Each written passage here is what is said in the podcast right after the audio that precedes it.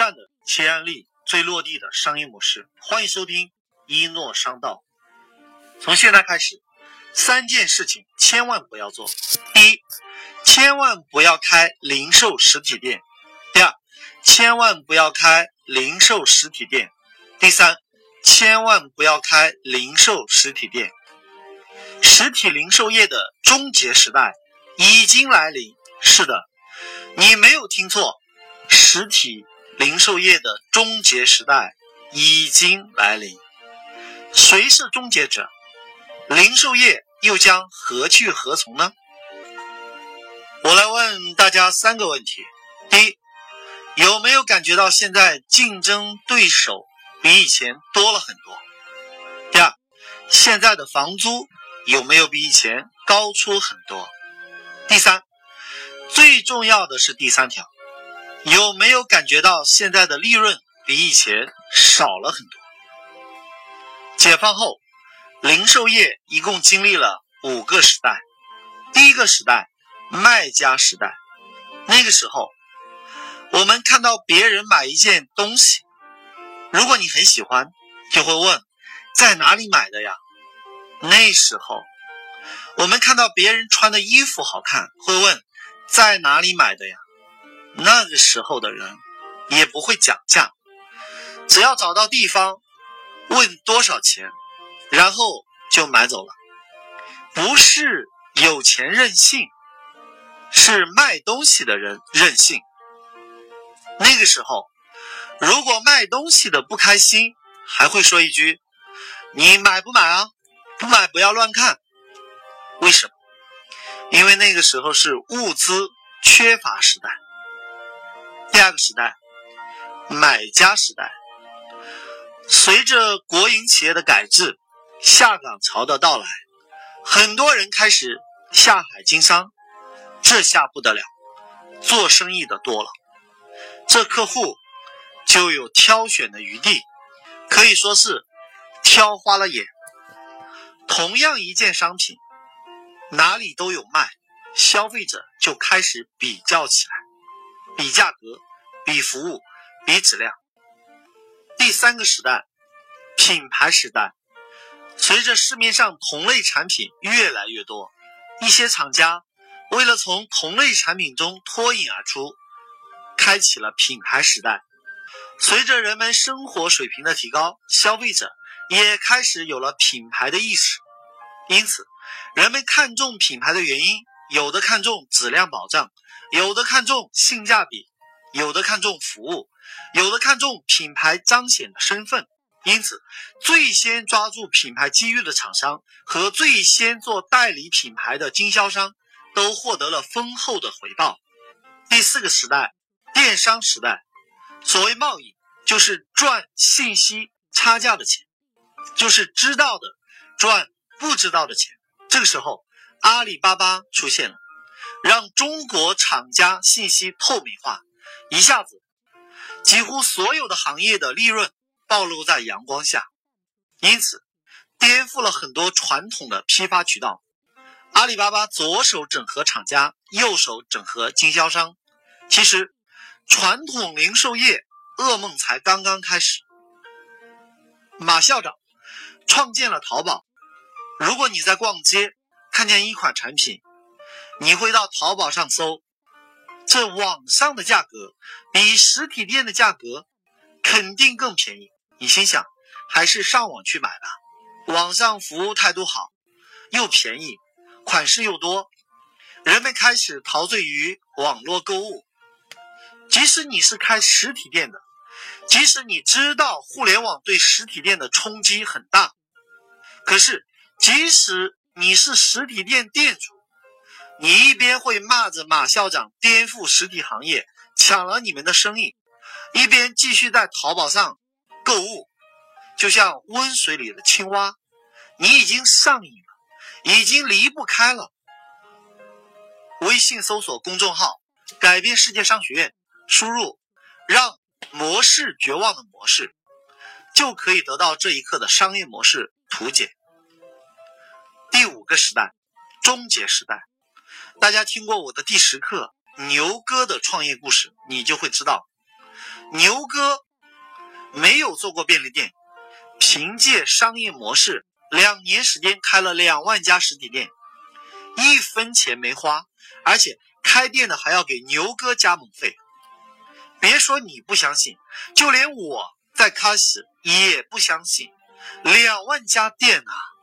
就是不加上选址、装修、铺货、招聘员工，每天开业二十七家分店，每小时不到就要开业一家。如果你喜欢剪彩，剪彩都剪到你手抽筋。又过了不到一年的时间，从两万家店到接近八万家店。是的，你没有听错，这就是商业模式的魅力。听过我的课程，就会系统的学习过这个商业模式。有很多学员还亲自参观过这个企业，太强大了。好了，回到这个主题，第五个时代，终结者时代。即使是互联网颠覆了传统零售业，电商大佬们对结果还是不满意。你想，这年轻人是网购的主流，还有一群人。就是喜欢线下消费，应该说，中国目前百分之八十还是线下购物，也就是说，现在线上只占领了百分之二十的零售市场。如果再过三十年，这个现象也许会降低，再过三十年，可能是百分之八十，甚至是九十都是线上消费。可是，这群财大气粗的电商是等不了。我分析一下。可能会从三个方面拿下线下市场，尽快终结实体零售市场。大家有没有注意到，马校长开始布局农村淘宝，要做到每个村都有店，这是一件非常恐怖的事情。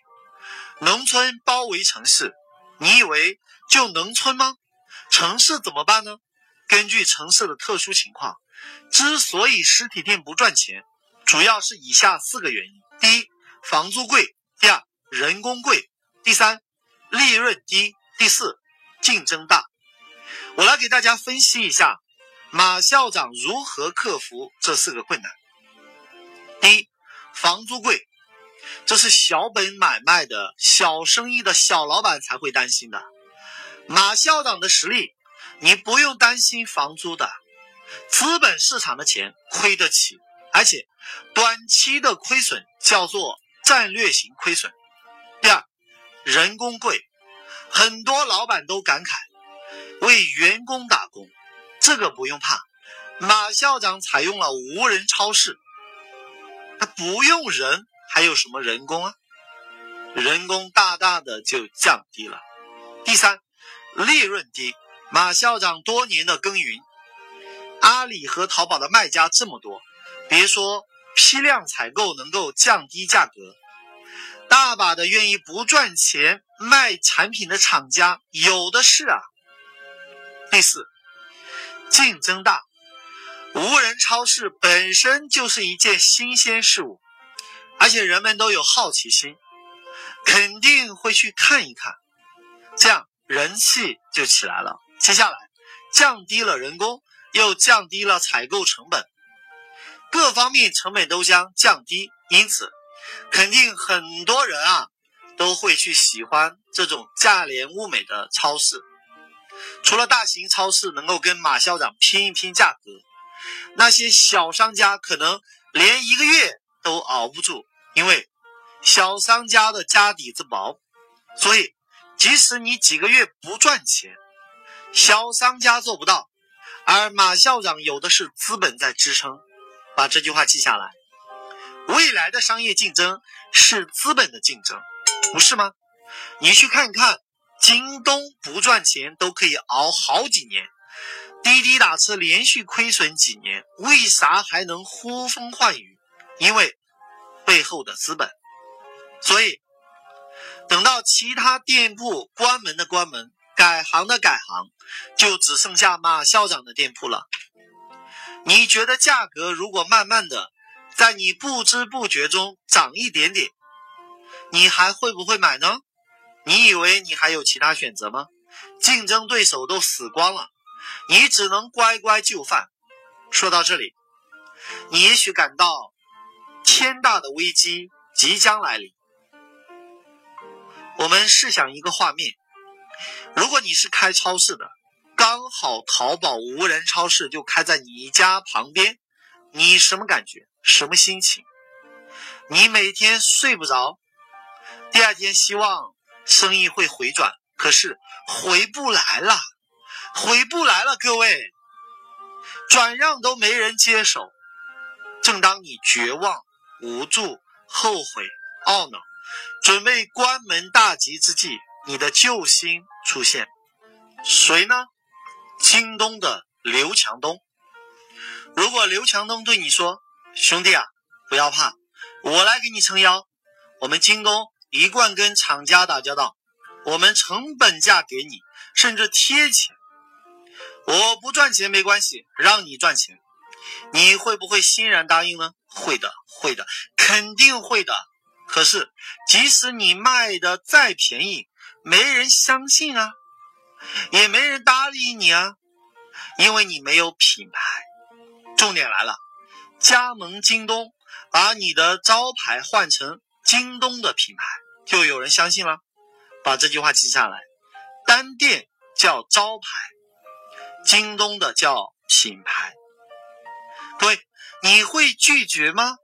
也许你会犹豫。可是你要知道，要么被京东整合，要么被淘宝干掉，你会选择哪一个？接下来，戏剧性的一幕拉开了，很多零售实体店纷纷被京东整合。刘强东宣布，五年内开一百万家店。我相信，而且我认为不用五年，三年足够了。你以为只有便利店用京东的品牌？大错特错。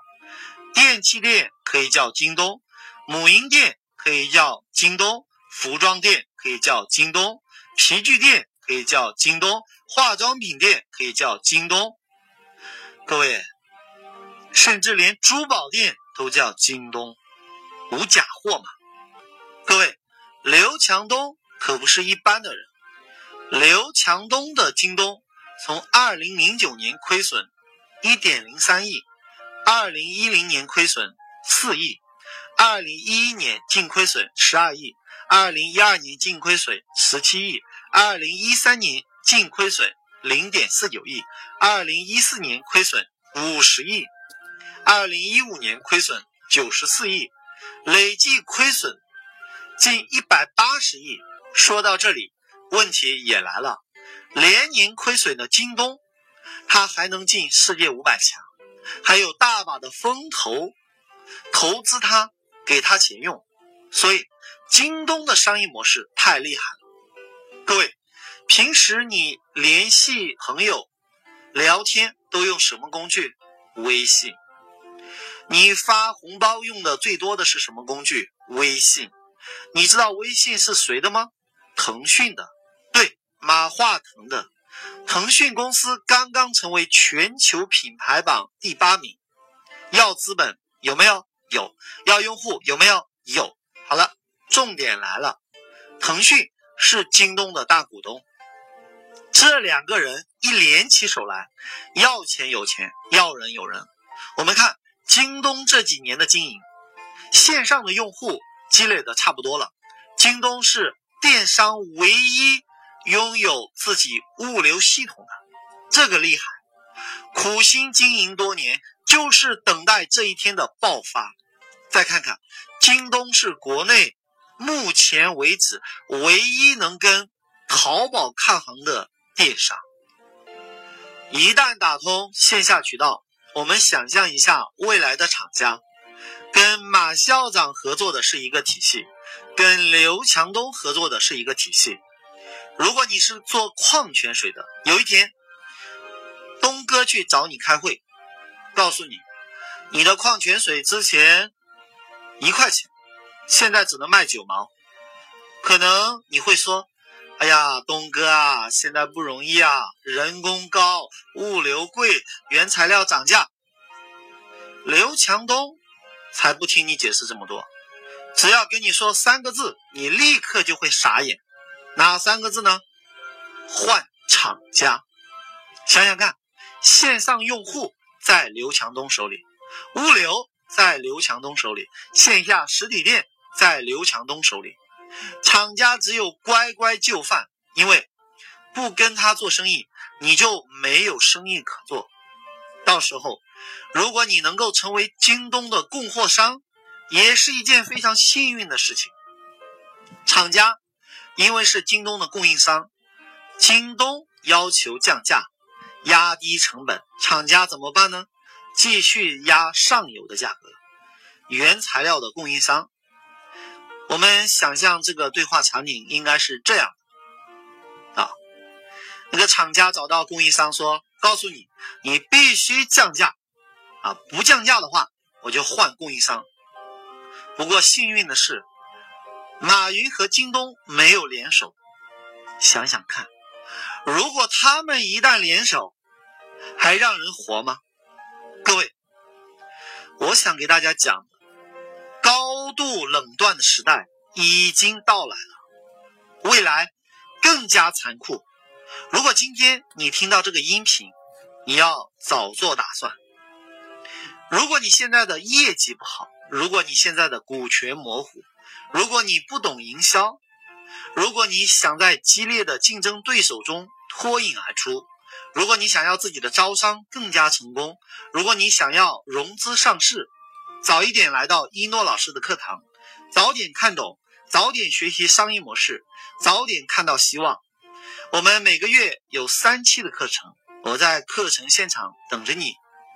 道就是规律，商道就是商业规律、商业模式。